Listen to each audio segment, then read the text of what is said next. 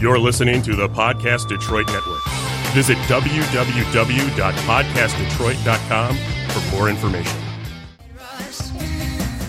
Good afternoon, Podcast Detroit. This is Liz Reed, your host with Liz Life Guru. I am here with my guest host, Julie Hayes. Hey, Julie. What's Hey there. Up? Excited to be here. I am so awesomely excited to be here. I want to give a shout out to Rocky Wallace and our lead in song, Head Rush, off her new CD, Love Like Destruction. And I don't know if you know, Julie, but um, she just came out with a new YouTube video on it. Did you see it? Oh, no, I haven't. It's seen it awesome. yet. It's Okay, really good. great. It's up on YouTube, so check that out. We also want to give a little shout out to the girls of the Nooner Show, Jackie, Rocky, and Nora, some good friends of ours that if it weren't for them, I don't think I'd be here right now. Mm-hmm. Right on, huh? Yes. Um, anyways, uh, we have a quick disclaimer that we'd like to go over real quick. Uh, the information in this podcast is for educational purposes only. It is not meant to replace treatment or diagnosis by a qualified mental health professional, which, by the way, is me, your resident guru, Liz Reed. I have an LMSW in social work. I graduated from the United uh, United States from U of M, Michigan. Close enough. Close right? enough. What the And- heck? And Michigan State, although I am a Wolverine, so don't ever forget that, right? Oh, boy. Uh, yeah, I am here. Spartan. But uh, we're here to talk about a lot of different things um, that a lot of people don't want to talk about. I have a Mm-hmm. lot of different patients. Julie is a former patient of mine suffering from anxiety and depression, and now a dear good friend and my co host. And I'm so happy you're back with us again today. Aw, thank you. Our second show. Woohoo! Excellent. Oh my God, our second All show. And you know right. what? The first one was so well received. It has really been a blessing. This is like I was saying in the car. Uh, this is uh, something that I never thought would ever happen in my life. It was the crescendo, and I've hit it. So I don't even know where the hell to go from here, right? One of these days, I won't be able to fit my head through the door. Right. yeah, absolutely. I try to keep my ego to a minimum, right? Uh-huh. Anyways, we have a great show today. I have a former patient, good friend here with us today. Her name is Michelle. Um, Michelle and I have been through a lot together, haven't we, Michelle? Yes. Yes. We've done, been there and done that. I met Michelle approximately, what do you think, Michelle? Maybe five years ago? five or six years five ago. or six years ago yeah uh, five or six years ago um, michelle at the time when i met her was suffering from uh, something that is near and dear to me and many other people that i treat um, sexual abuse by a family member okay this is something that we don't often talk about. It's something that is very dark, uh, very uh, f- upsetting. Uh, a lot of women don't talk about it, speak to other people about it, because this will take down the family. This is the dreaded fear. So, also, and in many cases, people will block out what has gone on and they don't remember until many years later what the perpetrator actually did to them. So um, Julie has a lot of background that she has written down on um, and research on child molesters, pedophilia, and predators, and what goes on, and how we can implement this into our story today. One of the things that we do know is ninety percent of children that are molested are molested by a family member or somebody they know real well, right, Mm, Yes, Julie? That's so true. Yeah. And what I didn't realize is this is a huge epidemic, huge Yeah. silent epidemic. Very much so. One in four girls, Yep. one in six boys Yeah. before their 18th birthday. And this is just stuff that's reported. Absolutely. So, you know, really, we don't know the true statistics. Yep, absolutely. I have a current patient right now. It has been passed down. Her grandfather was molesting her mother. He molested her and all of her siblings. And um, now he was in, uh, excuse me, and then he went on to molest her children. So it is a family secret that is deep and dark that a lot of people don't want to talk about. But we have a lot to cover today. Um, Michelle is a little nervous rightly so, but she's a good buddy. I'm here to help you, Michelle, in anything you need. And we're just going to talk a little bit about how did this kind of start? What happened? And, um, you know, you came from a great home, right? You were Yes. raised originally in Detroit and then moved to Madison Heights. to Madison Heights. Okay. And, and, um, so what, wh- how did slowly but surely what happened with you? Where were you living when this started? Well, first I lived in Detroit, and I was molested by my mom's best friend's husband. Okay. Not raped, just he would put his hand in my pants, Yes. and that went on for I believe two years. Mm hmm. And then uh, to introduce the guy that did this to me, I'm not going to use a name because he doesn't deserve to have a name. I understand that. That's acceptable. Uh, one time when I was at uh, my mom's girlfriend's, she lived three doors away, and the police came to the door, Yes. and my mom had said, "Go upstairs with Mike," Okay. and so I did. And Mhm. while I was up there, he put me on top of him, and it was the first time I ever had felt a man. Yes. Uh-huh. And we did that, and I said, "I'm going to tell on you." Yes. And as I'm walking back to the doorway, he had a shotgun on me. okay. So I never told. Okay. And and this and prior to that was he, he was he was fondling you, correct? Yes. Okay. And so and this was someone you trusted. Yes. Mm-hmm. It was your mom's friend. Your mom liked him a- and, his wife, right? Yes. And you were and d- you last thing you suspected was that this was going to happen. Yeah, correct. What did you think after all that? After he put the gun on you, were you terrified? I was terrified. Mm-hmm. I uh, I never told anyone, Yeah. and I was yeah, it scared me so bad. And that was the last time it happened. Was it? Okay. And then um, when the police came to the door, the person that raped me, he was um, living with us. I think for maybe a couple years. It's hard to remember. And this is a cousin, Mm-hmm. correct? um, this is my Okay, so we're going to cousin. Mm-hmm. fast forward a little bit. Um, you're living where now? Still in Madison In- Heights, or where were you living then? In Madison Heights. Okay, and you, your family had taken in a cousin for taken him in for a while, right? Yeah. And um, things didn't turn out well, and he ended up having to go to foster care because he was kind of having some anger issues and so forth. Yes. And then he moved back next door to you or near you, and Um, was married at this point when he came back into your life. Yes, when I right before we moved to Madison Heights, he came back to our house and begged, you know, my family to forgive him for all the stuff he did. And as a child, the things he had put them through. Mm. no, as an adult, As an adult. Oh, okay. He was out of control then yeah, as well. Mm-hmm. Mm. he had went in the Navy, Okay. and then he came Yeah. back and had his wife and son. yep. Yep. Okay. So, but nothing had occurred with him prior to that. Not that And I he know was a Oh. of. cousin, correct? yes, Okay. And you loved him. yes, Yes. And this is this is one of the things that Julie, you and I, we're not going to get to everything today. We're going to get to as much as we possibly can. But Julie and I discussed this prior to now that um, often the um, distortion that comes from molestation is, especially if it's a family member, you love them. yes, You have a deep connection to them. Um, you love their family. You don't want anything to uh, disturb your family, to interrupt your way of life, right? Right. And so that kind of convolutes all of the feelings that you have about whoever you're with, right? Okay. So go ahead and tell us. So what happened Mm-hmm. the first time um, Jim came to you and started act? You know, was you know Yeah. uh, saw his opportunity. This is a married man now With three children kids. with three kids, and you used to babysit their kids, right? I used to And watch you were 'em about all the twelve time. years old at this time. yeah. Okay, what happened, honey? While we went, he told his wife that he was taking me night fishing. Oh. Our family always went fishing and stuff, and I was really excited and never Uh-huh. did that before. And we went over by the Clinton River, and I'm like, Where are the fishing poles? Yeah. And he didn't have any. Yep. Mm. And he laid a blanket down, and he said, uh, You're going to listen to me, and you're going to do this. And he took my shirt off, and he took my pants off, and laid Yes. me down Uh huh. and then he started having sex Mm-hmm.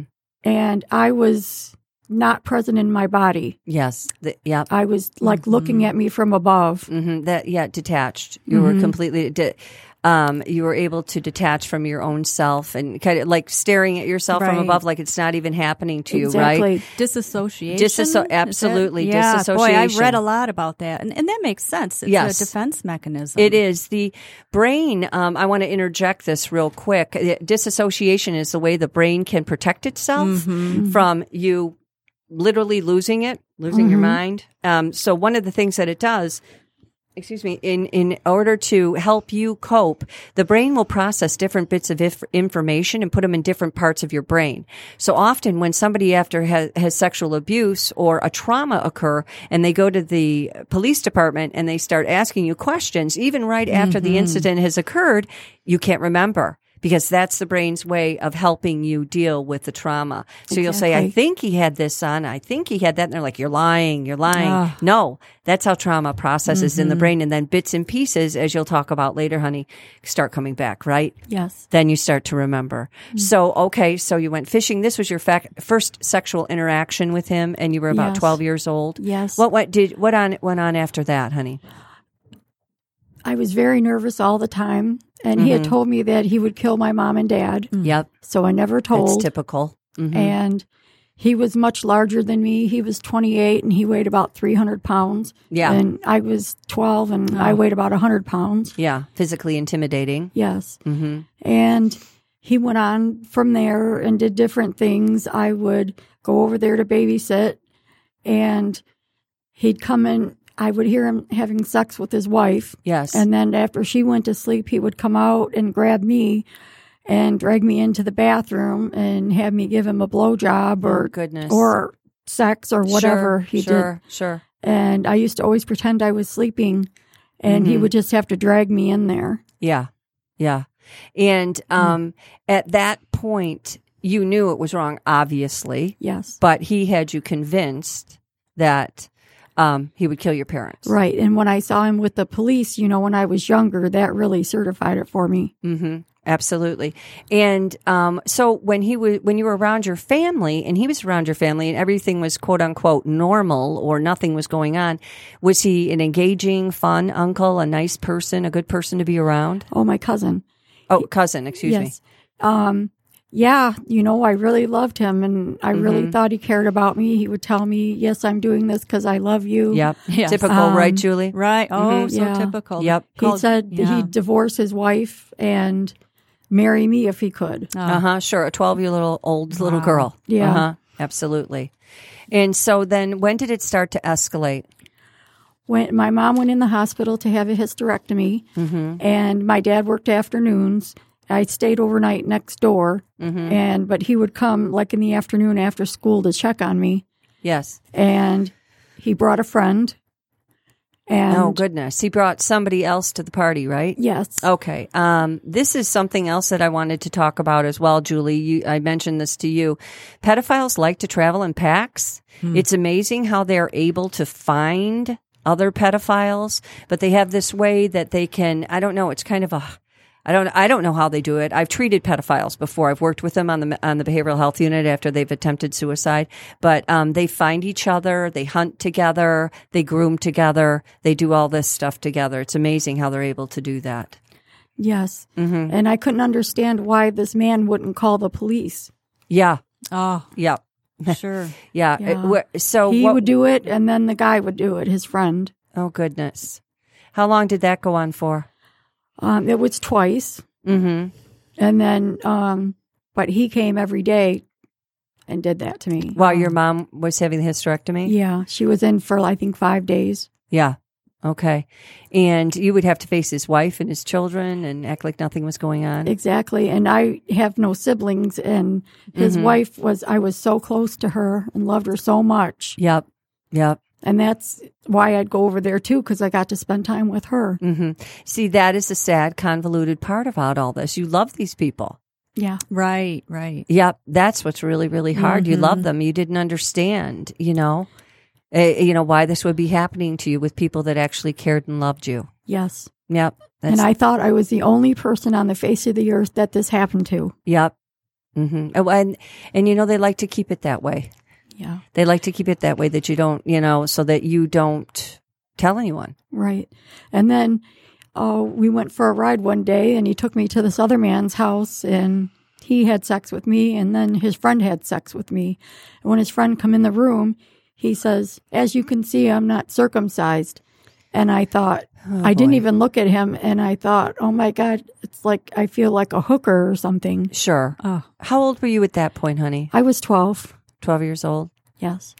And what kind of thought pattern did you have at that time? I know he made you do many disgusting things that Yes. were, you know, I was very confused a lot.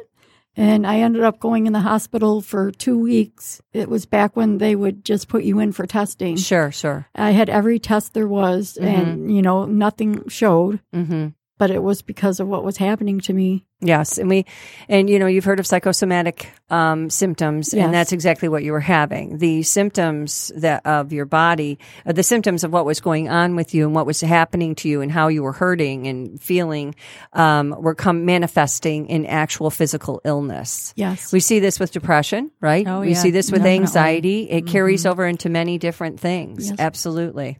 I've had anxiety all my life, Yep. but it's better. It Mhm. gets better. Yes. It it it does the, get better. The more I talk about it, the better it gets. hmm hmm Absolutely. So where did it? So what happened from there? Oh, one time he took me down in the crawl space, and my parents were upstairs, and it was an old house. It was like a cave underneath, Yeah. and asked me to come down to hold the flashlight. Mm-hmm. And then had sex with me there with my parents upstairs. Wow. He was really About- pushing it. Huh? Yes, it was. Yeah, I think he got off on it. Sure. Sure. And then one time we were having dinner at the table with his wife and himself and the children hmm and my mom and dad and me. And he was rubbing his foot up and down my leg with my parents there. Yes. And I just kept kicking him. And then and I moved further away. hmm hmm And did you ever talk to him about it at all, or were you too frightened to No. even say anything to I him? never talked to him about it ever. Uh huh. He would talk. He would. Yeah. He would, well, just saying, you know, that it's because he loved me and all this crap. Yeah. Right. Justifying it, m- you know, normalizing it. Like, oh, this Yeah. is this is just what we do. Yeah. Yeah. And Yeah. I, I had such a hard time because I did love him. Yes. Oh. boy. Mhm.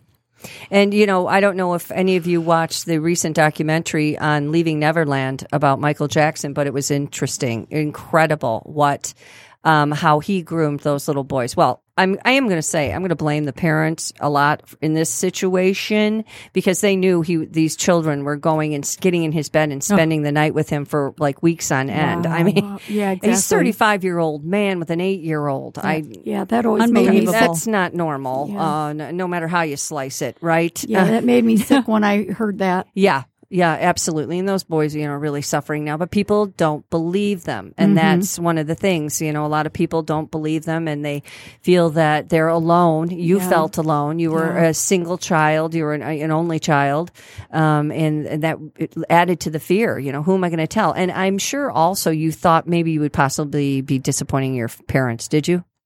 Yes. If you knew, do you yes. agree with that? Yes, I do. Yeah. And that's distorted, right? Oh yeah. There's a shame element. Yeah. Even though it's not your fault. Yeah. Yeah, it went on for a year and a half to two years, Uh huh. Wow. and um, I was six months pregnant with my son, Mm hmm. and there was a show on something about Amelia, Yeah. and I was watching that, and that's when I remembered. Started remembering. Mm-hmm. That's a trigger. Yes, Mhm. and I cried for three days, and I told my husband, and he was so close. Oh, I should say that uh, this person was the best man at our wedding. He Yeah. fixed up my husband and I. Mm and he wanted control. I used to go to the bar and my the drummer lived next door to my grandma, so you know, it was just fun. I didn't drink or anything, just danced and had fun. Yeah. And he didn't like that. Well, he was jealous. Yes. He was jealous. And, and so, um, you know, he, he encouraged you to meet your husband, right? Right. Yes. He had called me uh or actually he was at our house and he got him on the phone and he said, "Here he is. I want you to go out with him." Hmm. And have they my parents had him over for dinner and he was nothing like him. Yeah. Uh, his name is Randy. He was a really good person. okay. And then, um, and he became friends with Randy. Yes. Okay. And so then, they both worked together. okay, they did. Okay. So then he was able to, um, uh, become good friends with him. And, and at this point, then he wasn't molesting you. He wasn't coming over, or getting No. near you. How old were you at that time? Um, 19. 19 years old. Yeah. Okay.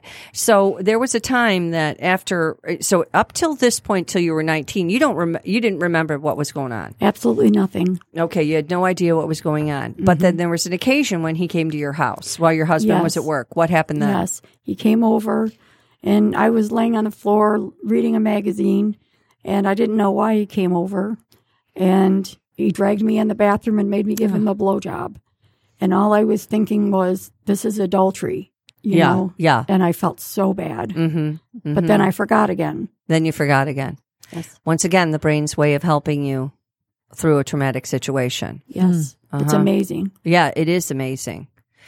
So, th- okay, so when you first started remembering, um, what what what did what occurred to you? What did you think you needed to do? I mean, you cried for three days. Did you know you had to tell? What did you, what what what No. went on? Mm-hmm. my biggest fear was telling, but I had to tell my husband because I could not be around him anymore. We saw them almost every weekend Wow. and everything Oh. and did stuff together. And it hurt me so bad because I was so close to his wife and it, it killed me, you know, to know I was never going to see her again. And, I, Mhm. and I knew I hurt her, Mm-hmm. but I just couldn't be around him. And I wanted to protect my son. Yes. Oh, absolutely. And that's the other thing. You, if you know, if they're going to sexually assault you, they're going to sexually assault your children if they have the opportunity. Wow. Right. hmm You know, we had talked a little bit. Um, br- we glazed over grooming. Um, Julie, what you you had some information on grooming, and uh, they and what they also said about grooming is the number one thing is they target children that are lonely and isolated. Correct. Right. Children who are at risk and they Yep. really befriend them and show them a lot of attention and compliment them. Yeah. So, and another thing I wanted to mention is, you know, there's a stereotypical um, image of what a molester is, you know, like a man driving around in a van. And again, like we were just talking about, no, it's someone you usually trust and, you know, sometimes love. Mm-hmm. Yeah. Yeah. So uh, with grooming, you know, this can be a very um, long, drawn out um, process. You know, sometimes, you know, they do, uh, an, an abuser will do anything to kind of desensitize the child by showing them inappropriate things, um, trying to normalize behavior. Yeah. You know, I'm like in your case, like, well, I love you. That's why I'm doing this. You know? Absolutely. And even like, um, you know, tickling and, you know, doing things like that more subtle. Which Yeah. it- in Michelle, in your case, it wasn't very subtle, but in some cases, you know, it, it doesn't, may not, it may not feel like abuse, especially this, this is, happens more with a younger victim where they really don't know a lot of things yet and where the person, you know, tells them, oh, this is normal. This is what Sure. you do Sure. and they believe them. I mean, Well, even you though know- it doesn't feel right, but you know, they'll Yeah. end up like, oh, okay, Sure. And you know, I think about, I think back to when I was a little girl. God, I was so young. How old was I? Seven, six or seven. My sister, who's 16 years older than I was, her first husband, I, I was, I had a mad crush on him. I was crazy about him. All I ever used to say, I don't mean to make light of this, but all I ever used to say is, I'm going to grow up and get big boobs and take you away from my sister. and and then when I was Oh, then Liz. when I was older, when I was like twenties, like okay, let's go. Yeah, that's a that's a family joke Oh, forever and gosh. ever and ever. But what if he had been a, a Right. perpetrator? He could have taken Right. advantage of that right then and there, Oh, yes, right? he could have. right? Yeah, Yep. absolutely. Mm-hmm. That would have been horrible. It would have been horrible, but you know, I wouldn't. Lots of little girls have crushes on older men. Yes. You know, they're enamored. You know, they think they're good looking and Mm-hmm. they're, you know, cool, you know, those kinds of things. That's how we see, you know, a lot of times we were talking about this also peer to peer sexual abuse Yes. that happens. Mm-hmm. Um, I know it happened to me when I was a little girl. There was a little boy who lived next door that used to take me over there and take my clothes off. Say we were playing doctor, and I didn't know any better. I think he was a couple years older than I was. I was like, okay, you know, and I would end up nude wandering around the front, and my Oh, mom's my like, what goodness. the heck is going on? Get your Oh, clothes on. no. What happened? And you know, but you know, in those days they slapped your hand, you know, and said, you know, that's something you shouldn't be doing. But I, it wasn't my Right. fault. I hadn't done anything wrong, right? Mm-hmm. And nobody talks about it. Nobody Right, talks about right, it. And so that's an true. interesting point. My husband and I were talking about this yesterday. And um, when he was a young man, his, his parents had a lot of money. They were at a very wealthy friend's farm out in the country. And the, and the, and the farmer had a, eh, the, the man who owned the place had a big tractor, a huge tractor. And my husband had brought uh, one of his buddies with him. They were both about 11 or 12 years old. And they, he said, Oh, you know, Uncle so and so is going to take you for a tractor ride. You know, come on, boys, let's go. And Scott jumped on with his buddy and we're like, yeah, this is going to be a blast, right? Well, as soon as they were out of eyesight of everybody, he, the man started fondling him, grabbing him around the crotch and hanging on to him. Well, Scott jumped off and almost broke his neck jumping off this huge tractor. It was the one with the big, huge wheels. wow. His friend couldn't get away from him, but Scott ran ran to his mother in the house and said, "This man, their friend, is is mola- you know grabbing me. He's grabbing my my private areas, my crotch or whatever." To his mother, and his mother just grabbed him by the arm and pinched him as hard as she could, and dug her nails in him and said, "Don't you ever say that again." Wow, that is shocking. Yeah, I can't. And- I can't even Yeah. imagine. What? Yep. What do you do with that kind of response? I Wow. know. I know. Nothing was said. I was always worried Wow. that someone wouldn't believe me when I finally told. Uh huh. Uh-huh.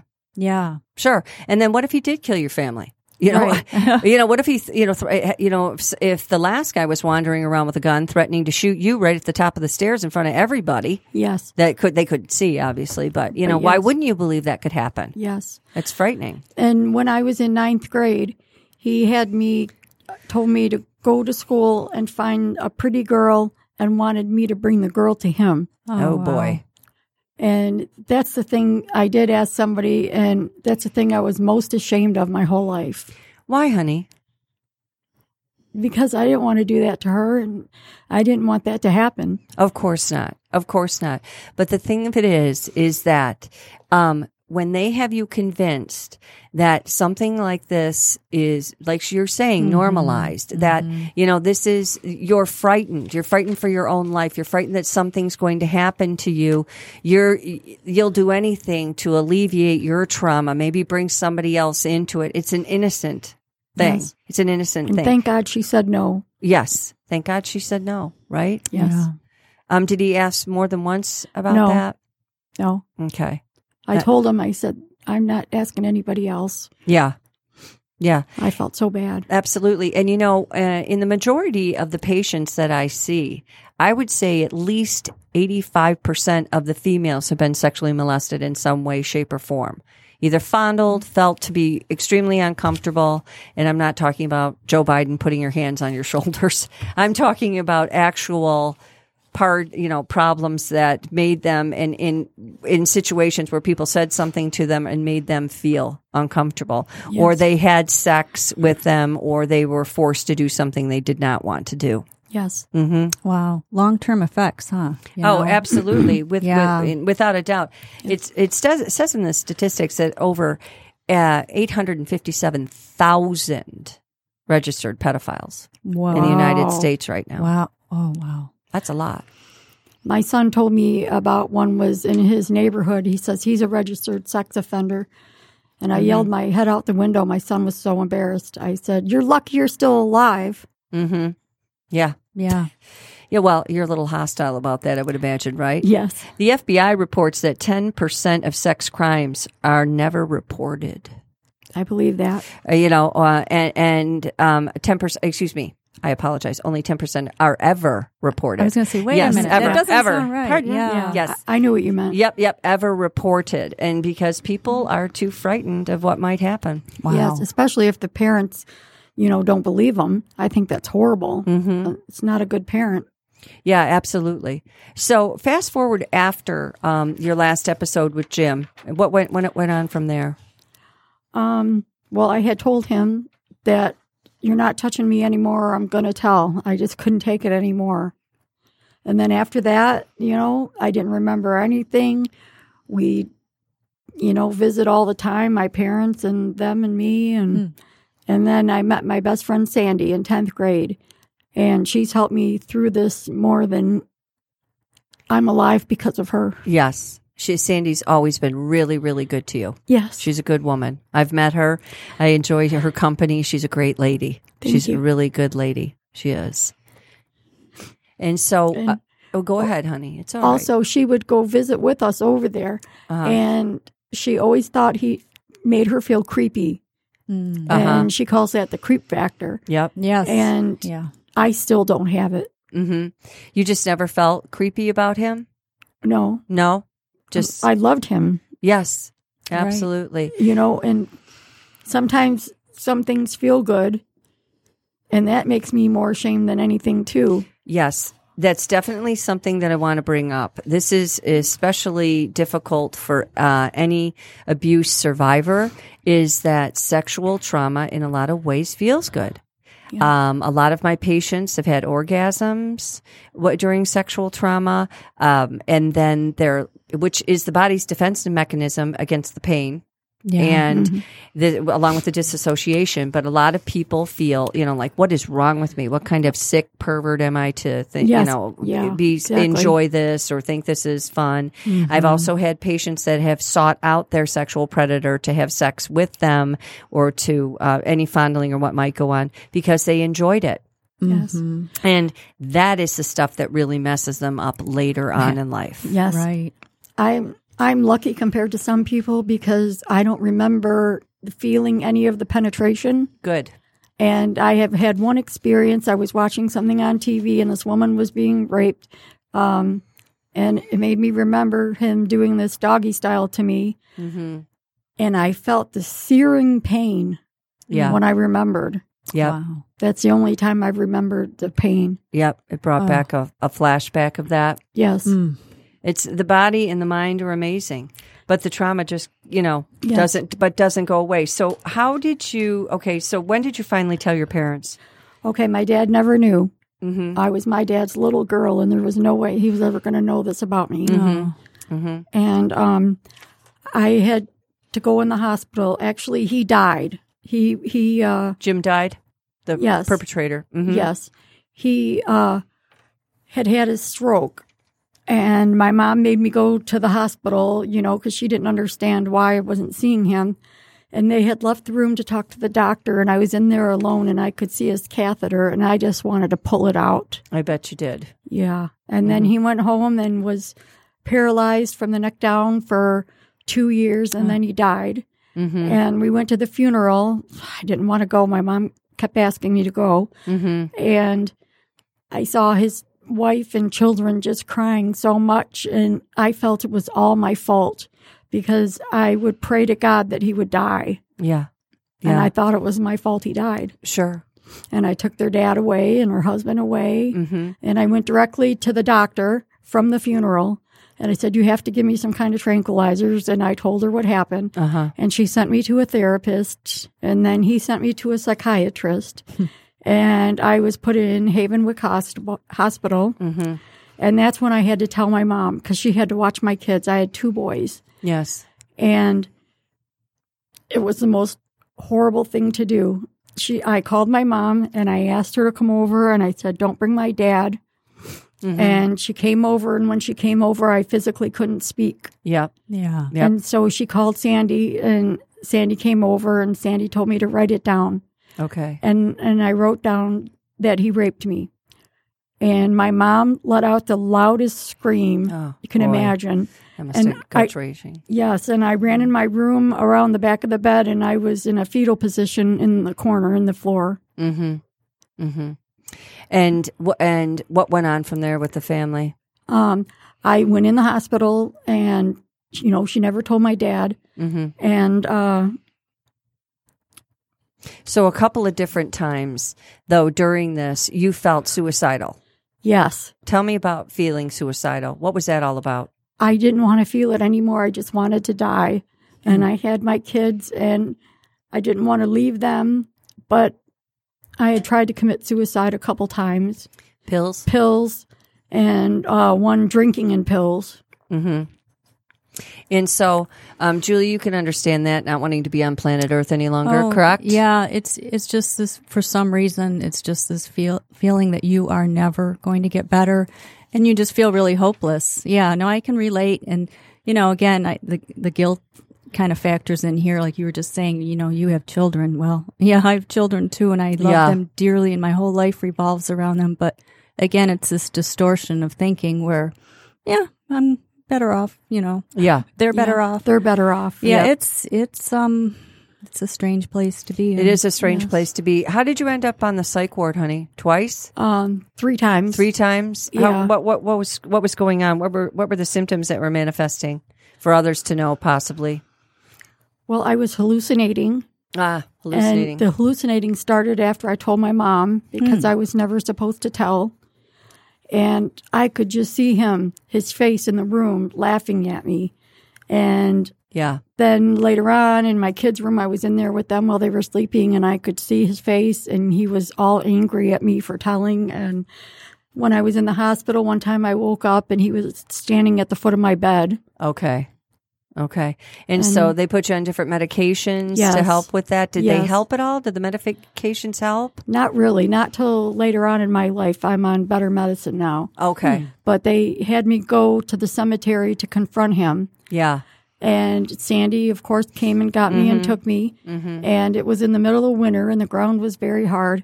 And I was jumping up and down and swearing everything at him. hmm And I dug a little hole where I thought his mouth would be. Yeah. And I kept spitting in it and spitting in it because he had made me swallow his sperm so many times. Yeah. I wanted to try to get even. You know, I know that you told me that many years after that, and these are triggers that I've discussed with Julie before and that are triggers for many people. I know that you were sitting in a restaurant somewhere and some man sat down with the same cologne on. Yes, I had to get up and leave. I threw Yeah. up. Yep. Oh wow. Yeah.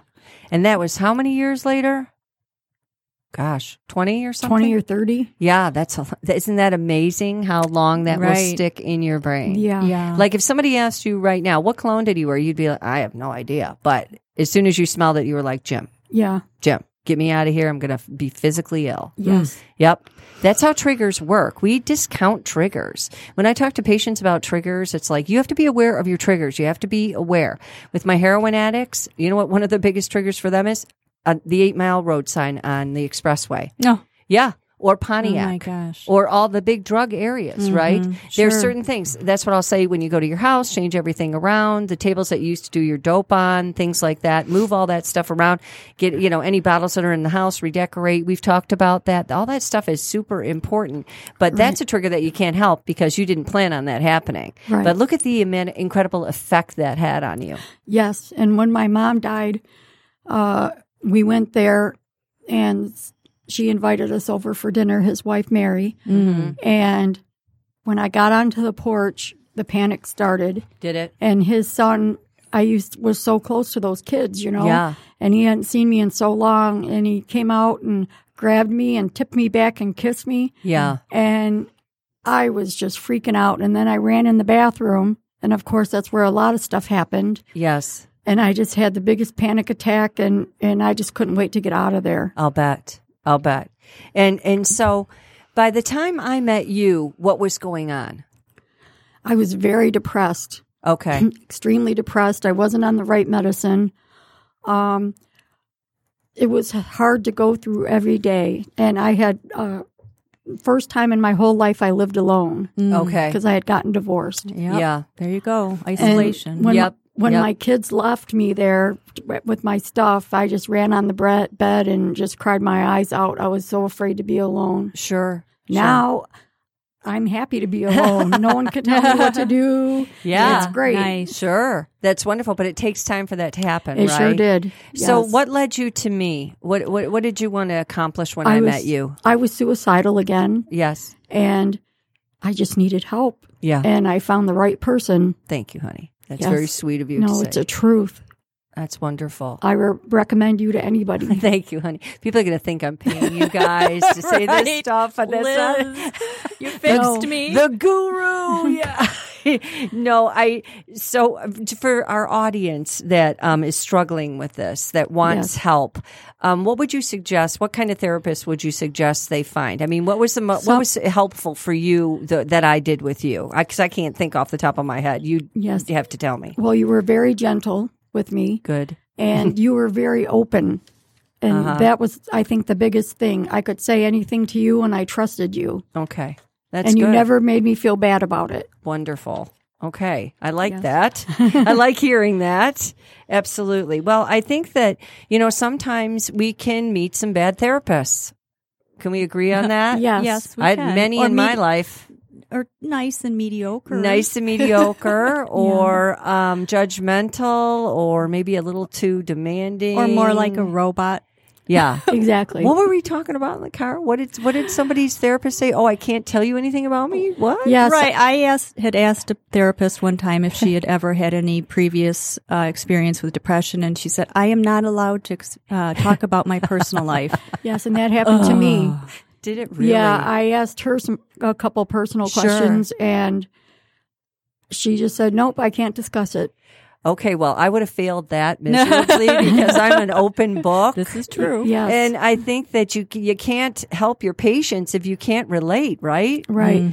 There's certain things you have to be able to rate, relate to them with. Yeah. I And that's mean- how I felt so comfortable with you. Well, I'm glad. I'm glad. And then, Mm-hmm. and we, and it's been an on and off uh, long road, you know. But in the beginning, when I first met Michelle and we would talk about Jim, she could barely get his name out of her mouth. And then she was physically ill. And a few Mm. times uh, j- you thought you were going to throw up Yes. talking about him. Yes. It, it was it was really hard, but we had to go with the feelings, kind of just go with that because what happens is is when we have a traumatic memory, when we have bad memories about somebody or our trauma, we keep stuffing and stuffing and stuffing. We use food, we use alcohol, any kind of band-aid, shopping, whatever it may be to keep it Yes. all down. I definitely used food. Yes. And I used alcohol, you know, um, d- you didn't use anything. I don't know what's up with you down there, Julie. You're a good girl. I don't know. but, but, uh, but it's going to manifest in some way, you know? So Yes. it, it, um, i if we keep stuffing and stuffing, we can't put the healthy pink stuff in there till we Right. get the dark black stuff out under a 250 watt bulb and pick through it in all its darkness. Yes. Yeah. And that's what was so hard. Yeah. Yeah. Yeah. It's, you don't want to But- face it. I lived through it and Absolutely. And, but also, it loses its life once you start talking about it. Exactly. It- I had met several friends, and the same thing had happened to them. yes. And that helped me know that I wasn't the only one. mm-hmm. And I couldn't believe that I wasn't the only one. It was sad. Yep. And oh, That's okay, honey. And that's how your perpetrator wants you to feel alone, Yeah. isolated, and they're all you've got, Yeah. right? yes. Wow. Julie, what were you going to say, honey? Oh, I was just going to add talking about, you know, telling your story in silence. I was Sure. listening to a lot of different podcasts and I just like the way this was said or presented. It, it was like it's either heal or hide. You have to make a choice. It's one or the other. You can't have both. Absolutely. And, um, you know, I really think it, like you were saying, it is a silent epidemic and that needs to change, Sure. you know. Absolutely. I have a patient currently right now that is unwilling to face her demons. She Mm. doesn't want to face her demons. She hasn't wanted to, but your patient has to go at their own pace. I can only push so far and they're not going to come True. back. Right. Right. And, um, she, and so she's perpetually, she's still prostituting. She's Mm. still doing things to harm herself emotionally. And, um, she's in some big trouble now. It looks like she's going to do some jail time. And I said to her, listen, you know, after all this is said and done, you get out of jail. We got to get down to it, girl. We Mm-hmm. it- it's time to get down to it and talk about what really went on in all its disgusting, dirty ugliness. And we, ha- I'll sit there with you, and Yeah. we will go through this together. But That's it's what you the did with only me. way. Yeah, it's the only way. It's the only way. It, then this trauma loses its life when it's been spoken. It has been spoken, like Mm-hmm. Voldemort, right? it has been that's- spoken. you- ah, good point. Yeah, when Yeah. Mm-hmm. you say it, say the words, it loses its life because it silently controls you from behind, subconsciously or otherwise. Yes. hmm And uh, a lot of people just think that if I say it, if I talk about it, if I say or do anything, I'm going to implode. I'm going to die. I don't know. What did you think would happen to you if you said anything, Michelle? I thought I would die. yeah, I actually, I Yeah. thought I'd be killed before he died. Right. That's, yeah, I had most horrible nightmares of him coming back to get me. Uh, yep, yep. Oh. yeah. Mm-hmm. And then, my, how are the nightmares now? Much better. Yeah, Maybe one every few months. uh huh. Maybe not even that. And that's why you're here. Yes. That's to help other women. yes. to understand that speaking the truth about what happened to you is not shameful, but it is something that needs to be said. That's for your healing too. Yes. hmm definitely. Yeah. What were you going to say, honey? If I help one person, then what I went through will be worth it. Aw, that's true. And it's true, sweetie. It's true. Every single word that you have said, everything that you've done is going to help somebody who has been through this. Cause it is, it is a epidemic. It's everywhere. and it's happened to probably three out of the four women sitting in this room right now. That's what statistics show. Wow. hmm In what some shape or another, Mm-hmm. right? Absolutely. Um, Julie, what other riveting statistics do you have over there for us? Well, um, I don't have too many additional things. Um, just you know, again, that I'm. It's just so shocking what an epidemic is, and that you know the victims know their predators, Well, and with the and that internet, really too. that um, you know to to have to prevent this sort of thing. I think you know parents and, and the community needs to be aware of this. That it's people who you know are often Cub Scout leaders or in the community or um, positions of you know they hold positions of authority. Now again, I'm not like criticizing or you know No. Cub Scout leaders. Okay, don't get me wrong. no, but it definitely raised um, but, um, some red flags. they really need to screen those people well. you know, someone who is continuously um, wanting to be a chaperone for an overnight event, that might be a little bit of a red flag, huh? Yes. You know, so we just have to create this awareness and have, you know, more of an open mind and really try to tune in to our kids. And then another thing is, you know, these kids at risk are kids who are home alone. And yes, you know, I get people work. I get this. You know, I understand, but I guess there's some statistic. I don't know numbers offhand, but Mm-hmm. you know, this happens between usually three and seven often yeah. right after school. Ah. Yeah, it's You know, the oh, most hey, I'll- dangerous hey, hours." I'll pick you up from school Yes. you know i mean so it just we, we just really need to create an awareness What were you going to say, Michelle? I did that with my boys. Um, they were 13 and 11, and they started hitting puberty, and they would hold me down and tickle me. Mm-hmm. And I'd go in the bathroom and have panic attacks. Yeah. And I finally had to explain everything to them what happened to me. Yeah. That was horrible. And, you know, at that age, they don't understand. Mm. Yeah. you Yeah. know, well, why did you still see this person? Well, that's just how it was. Sure. sure. And you know what? A lot of that is like they say with women that are abused in physical relationships. Why don't you just leave? You know, why why Yes. would you ever speak to him again? Well, I don't know. He's, you know, he's a relative. I love his wife. I love his family. We're all connected. If if I say or do anything, it's going to be a major ordeal. Everybody's going to disconnect and fall apart, right? Mm-hmm. Yes. right you have to take sides you Yeah. know? Oh, i believe you or i don't believe you I mean, Sure. you know I and it- chose my children. yeah sure Yep. sure Mhm. What did Randy say when he found out? First, he said, "Was I sure it wasn't a dream?" Yeah. And Oh. and finally, a he- nightmare Yeah. Yeah. Well, he believed me, and then good. that's Oh, Thank when God. I called and talked to Mary, and I said, "I'm so mad at Jim for some I can't even remember what reason." And we didn't see him anymore. Oh, And- really? Yeah. so it was she a made says- up reason Yeah. oh, okay Mhm. Because I, didn't want to tell. yeah sure yeah. sure. And you didn't want to hurt her. No. Mm. Yeah. Yeah, I still wouldn't. Well, she's deceased now, but Sure. I wouldn't want to hurt her or, or the kids. Sure. And I still don't see the kids because I think it would bring up too much. Absolutely. But I care about them. I see them on Facebook, Sure. Sure. and you know, I always think about them. You know, um, we have a lot of guidelines for parents on, you know, what you should do, what to look for, or so on and so forth. But in reality, they think that applies to strangers and not within their own home.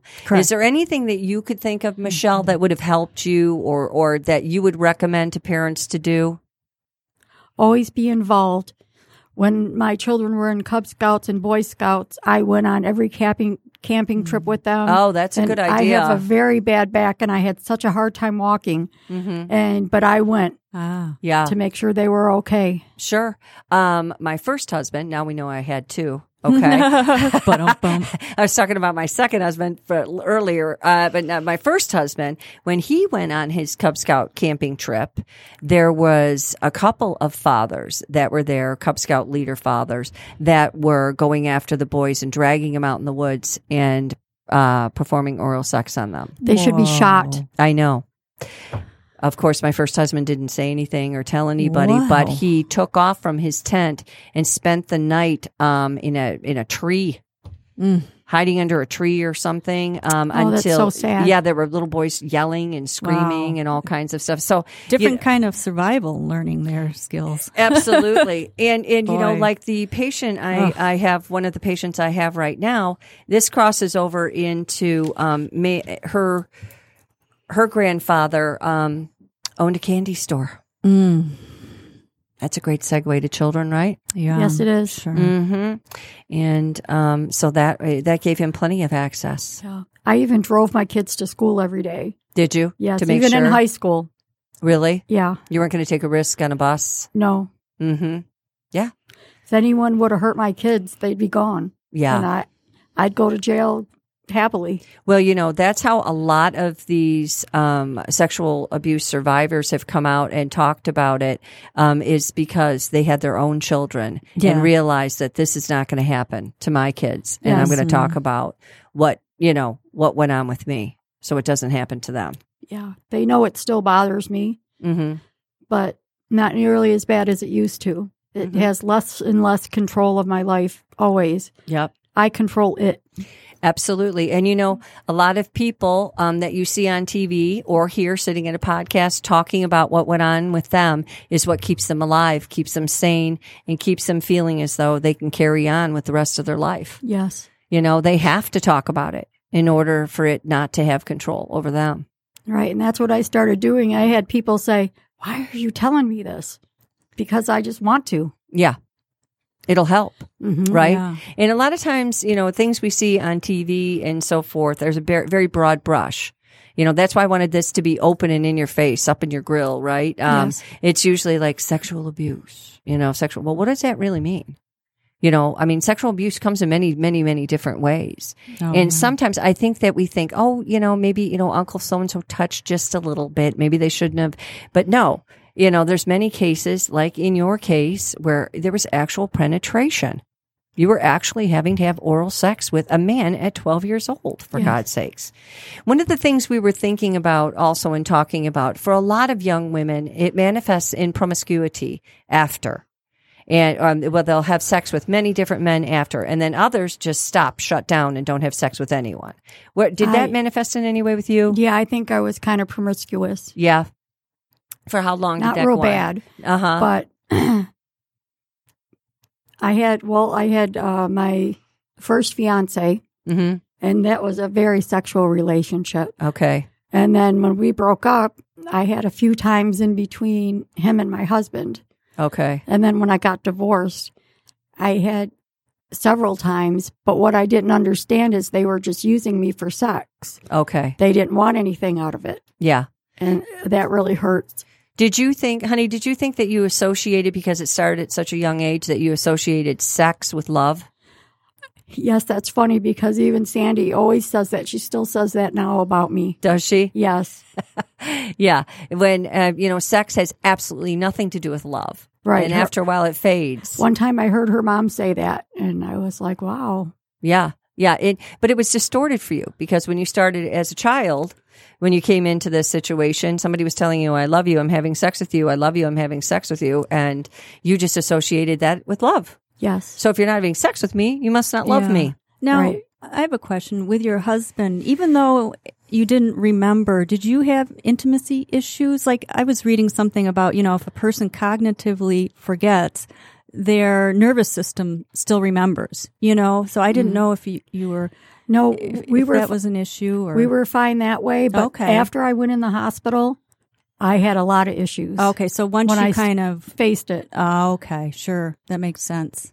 Yeah. when my Yeah. dad died, I couldn't have sex because I thought my dad could see me. Yeah. Sure. Well, you know, it had manifested and distorted into a lot of Mm-hmm. Mhm. different um, psychoses for you. Right. This is where it Yes. was going. You were manifesting all kinds of situations that weren't even occurring. Yes, and before it stopped, he ha- I gave him such a hard time, and he told me that my father wasn't my father, and that messed my head so bad. And that's what they do, honey. They they count on messing with you. So when all the other tactics don't work anymore, Mm-hmm. you know, when they start losing Mm-hmm. out on ta- they have to start going for the Mac Daddies, the stuff that's really going to get you and really hurt you to get you back Yeah. where you belong. So I would assume that probably around this time you're starting to resist, Yes, and he didn't like it. right. So he wa- whipped out whatever he could figure Yeah. that would really cut the cut you to the quick. Yes, I uh, for three days I was just like in a daze, and I kept looking at my dad and everything, and feeling so bad. Yeah. and I and the third day I decided, You know, this is my father. No matter what he says, this is my father. Sure. And how would he know, right? But you're Right. not thinking rationally Right. like that at no, all. you're not. No, you're thinking irrationally. You're thinking how painful all this is and where how am I going to come back from this? Yeah. How do, what does it look like trying to find relationships now with somebody? Well, like I said about having sex, you know, I have a hard time telling people, you know, Yeah. if if they're creepy or not. And I have a hard time knowing if they just want to have sex or if they want a relationship. I would like a relationship. I'm ready for one. Yep, absolutely. And that's something we'll talk about more and work on more. Mm-hmm. You know, I this is too broad of a subject to just come down to um, one hour of talk, right? Yes, it is. An Yeah. entire lifetime of what you've been through, which has been a lot, honey. I, I just can't thank you enough, Michelle, for coming in Oh. and speaking with Julie and I and um, Jessica. It was real just wonderful and so enlightening for so many people. Thank you. I'm very honored. Yeah, well, it, you, you've told a great story, and we hope to have you back at some point. Thank you. Absolutely. I would love it. Yes, absolutely. Um, Julie, I want to thank you, honey, for another Aw, great thank show. you. Um, Jessica, thank you to our engineer, our great engineer. I want you to remember this too shall pass. So let's just fight for our life, okay? I'll see you on the pod. Namaste. Namaste. Namaste. I knew